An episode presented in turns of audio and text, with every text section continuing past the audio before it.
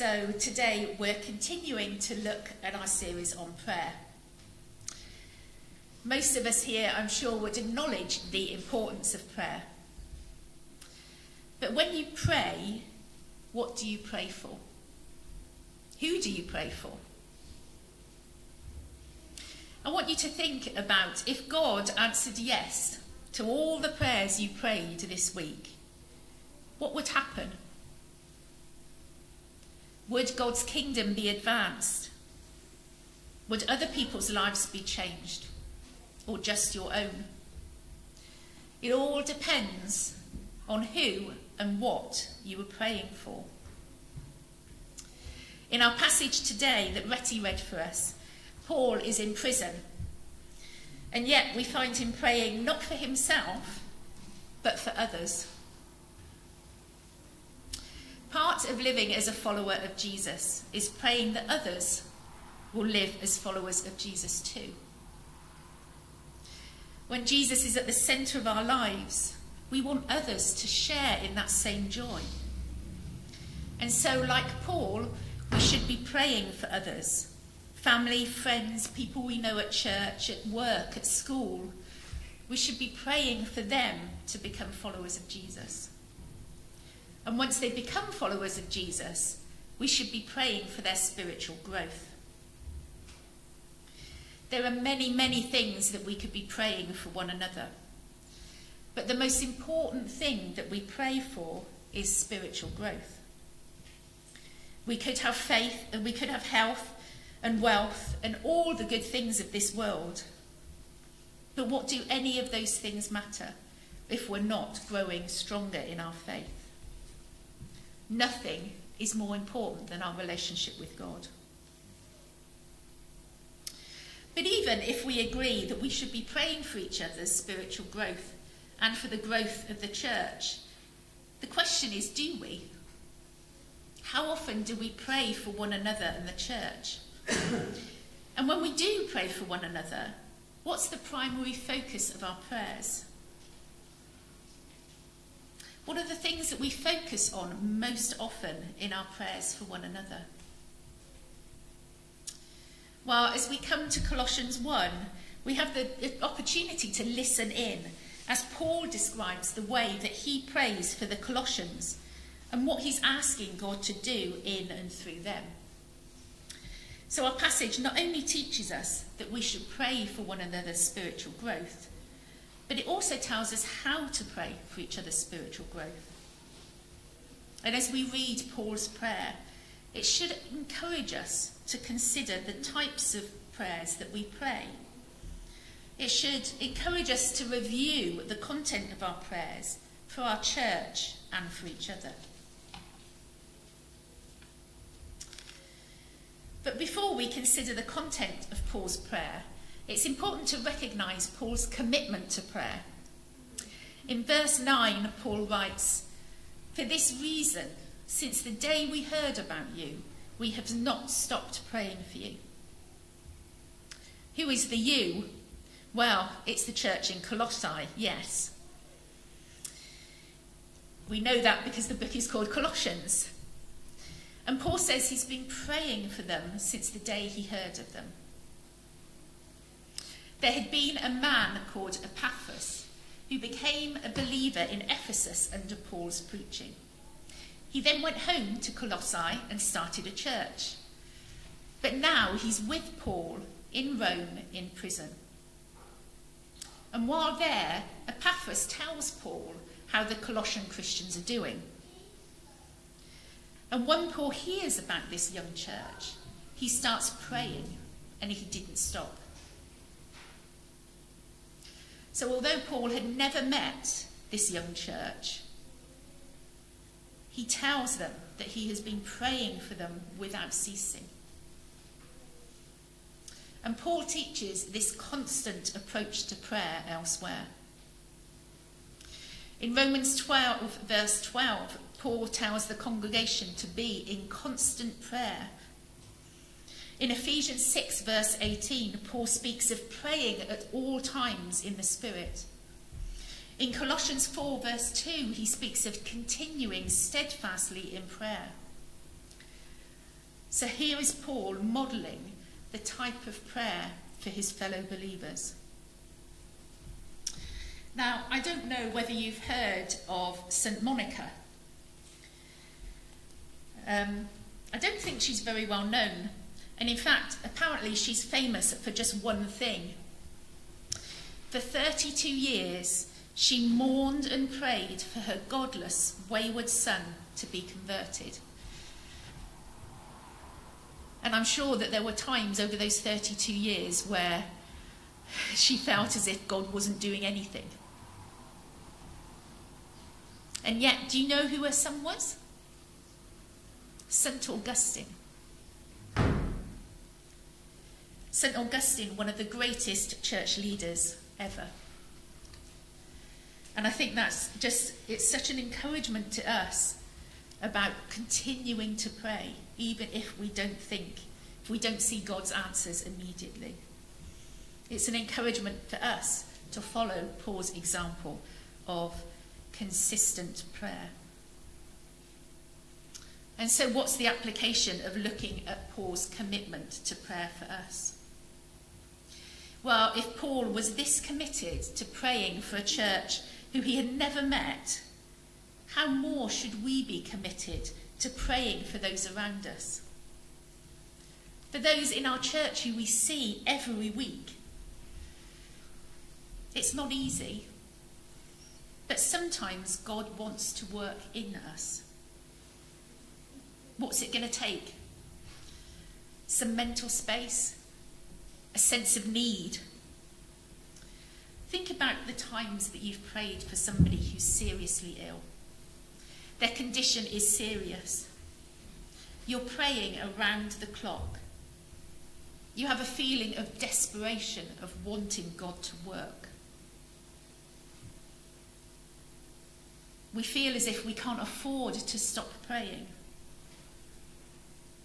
But that's our reality too, for each other. We can't afford to stop praying for each other's spiritual growth. Prayer is for our survival and the survival of those around us. But it's also relational. God wants us to talk with Him all the time. Our relationship with God is meant to be one of constant conversation, much like we talk to our families and friends.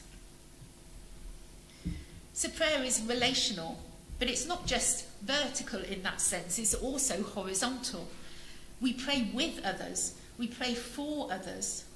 A healthy family talks to each other, and we are a family. And a healthy family talks to God on behalf of each other. We need to fight for our own relationship with God and for that of other believers. So, what does Paul pray for the Colossians? Well, first, I want to say there's no way I can look at these words fully. We could spend weeks on them. But we can say that Paul is praying that Jesus would increasingly be everything for the believers in Colossae. That they would live like he is their everything in every way. And notice that Paul doesn't ask God for comfort and ease for these Christians. He doesn't ask God to give them rest and refreshment. He asks for something better. So let's look at the content of his prayer. The first part of Paul's prayer for the Colossians is a prayer for knowledge. Paul writes this in verse 9 we continually ask God to fill you with the knowledge of His will through all the wisdom and understanding that the Spirit gives. But what does he mean when he asks for the knowledge of his will? Well, when Paul speaks about the will of God, he's referring to the general desires and expectations that God has for all people as revealed in his word. He's asking that they would know God's will as revealed in Scripture and that they would know what God desires and what pleases him. And Paul doesn't simply pray that the Colossians would know the will of God. He also wants them to be able to apply the will of God in their lives. This is the function of wisdom and understanding. In both their minds and their hearts, Paul wants them to know God, what he wants, and how to live it out. And this is the same thing that God desires and expects for every believer that we would know him, that we would seek to obey him in every way, and that we would grow in maturity. While Paul's first request is for knowledge, he doesn't desire knowledge for the sake of knowledge. In verse 10, Paul says he's praying for the Colossians to know God's will so that you may live a life worthy of the Lord and please him in every way. So, the second part of Paul's prayer is a prayer for worthy living. Paul's praying for the Colossians to know and understand the will of God so they can apply it and live lives worthy of the Lord, pleasing him in every way. But what does that mean? Well, it doesn't mean that we show our worth and then he approves of us. None of us is worthy. None of us can measure up. The gospel of Jesus is that Jesus alone is worthy. We can walk a worthy, worthy life only through Jesus' worthy life. If we trust in him, we can find approval. We don't work for approval, we work from it. We don't please God and then he accepts us. He accepts us in Jesus. And therefore, we want to please him. Paul's saying, let the knowledge of Jesus change your lives so that you live in a manner that fits with who you are in Jesus. So, what are the characteristics of a worthy walk with God? And how do we please God? Well, Paul lists four things in his prayer. First, Paul prays that the church would be bearing fruit in every good work.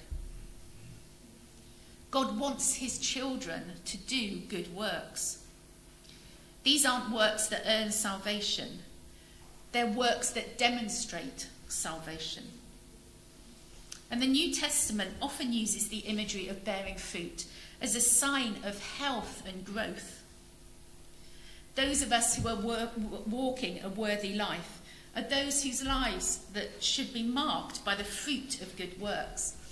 And some of these are listed in Galatians 5 22 to 23, which says, But the fruit of the Spirit is love, joy, peace, forbearance, kindness, goodness, faithfulness, gentleness, and self control. So Paul is praying for more and more of these fruit in their lives love, patience, faithfulness, and so on. And why fill up on these? Well, it's not just for our benefit, it's so these qualities will spill out of us and benefit those around us. Second, Paul prays that the church would be growing in the knowledge of God. Paul wants them to live lives that includes a growing knowledge of God. It's a virtuous cycle that he wants us to get caught up in. The only way we're ever going to be people who are fully pleasing to God is to give ourselves completely to knowing him. There's nothing that demands a higher priority than this. And the main way we grow in the knowledge of God is through studying his word, the Bible. That's where we gain this knowledge. Next, Paul prays that the church would be strengthened by God for endurance. Look at verse 11.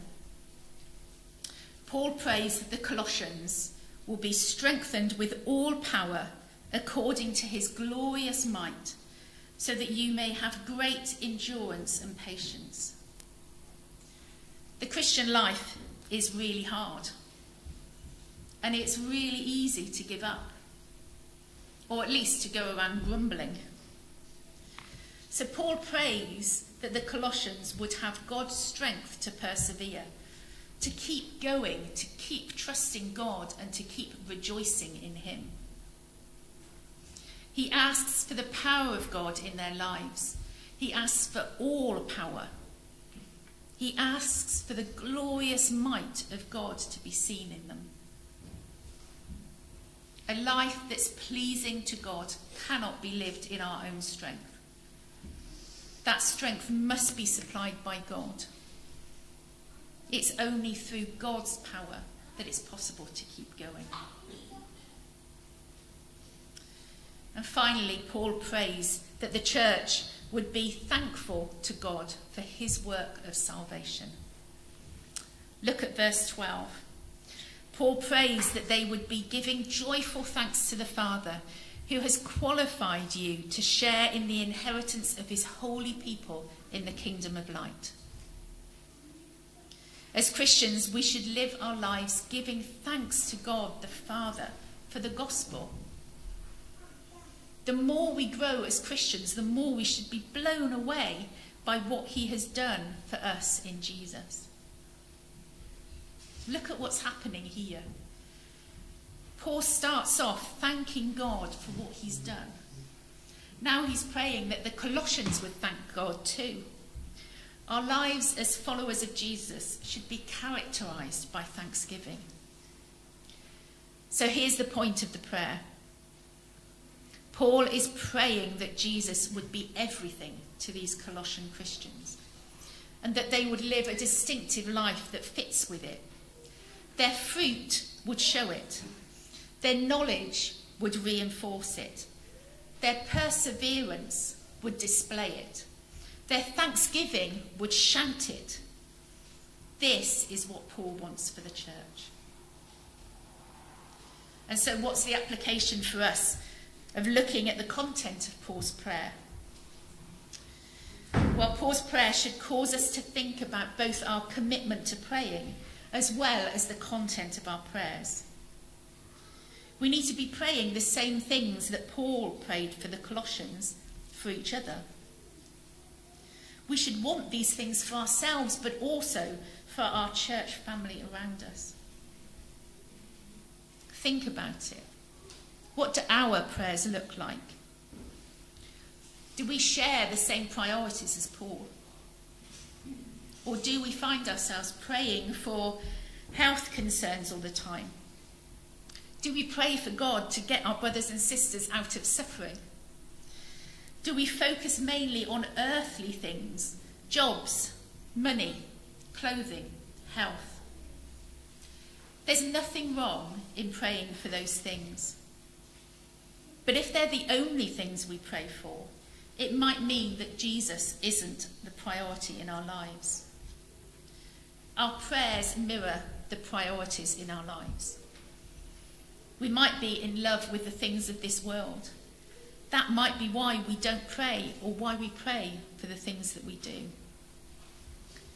If Jesus is our priority, then we should be praying for growth in Him, for lives that display Him in us and those around us.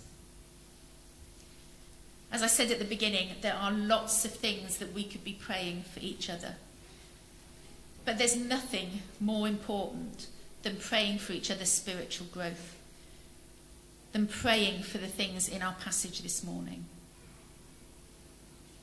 So please, when you're praying, pray for others more than yourself, and pray for spiritual growth more than anything else. I pray that these verses will change the way that we all pray. Let me close in prayer.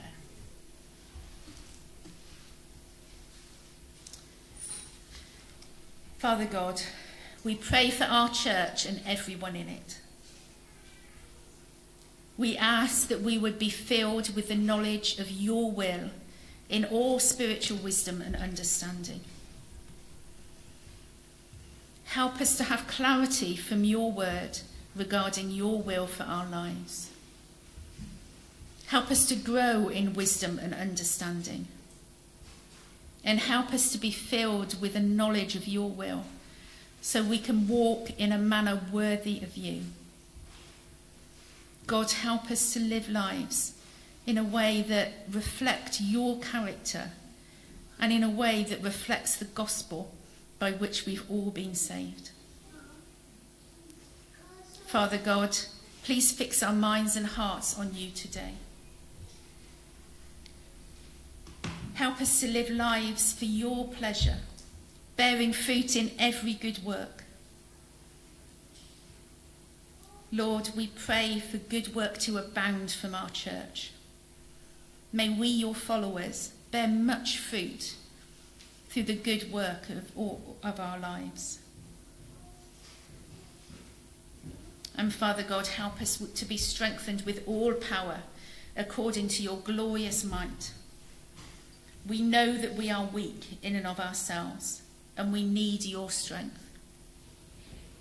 Lord, strengthen us for endurance and patience with joy. Lord, we pray especially for those who are facing difficulties and challenges right now. Lord, help them to endure with patience. Help them to endure with joy, giving thanks to you, Lord. Father God, we ask all these things in the precious name of Jesus, your Son. Amen. Amen.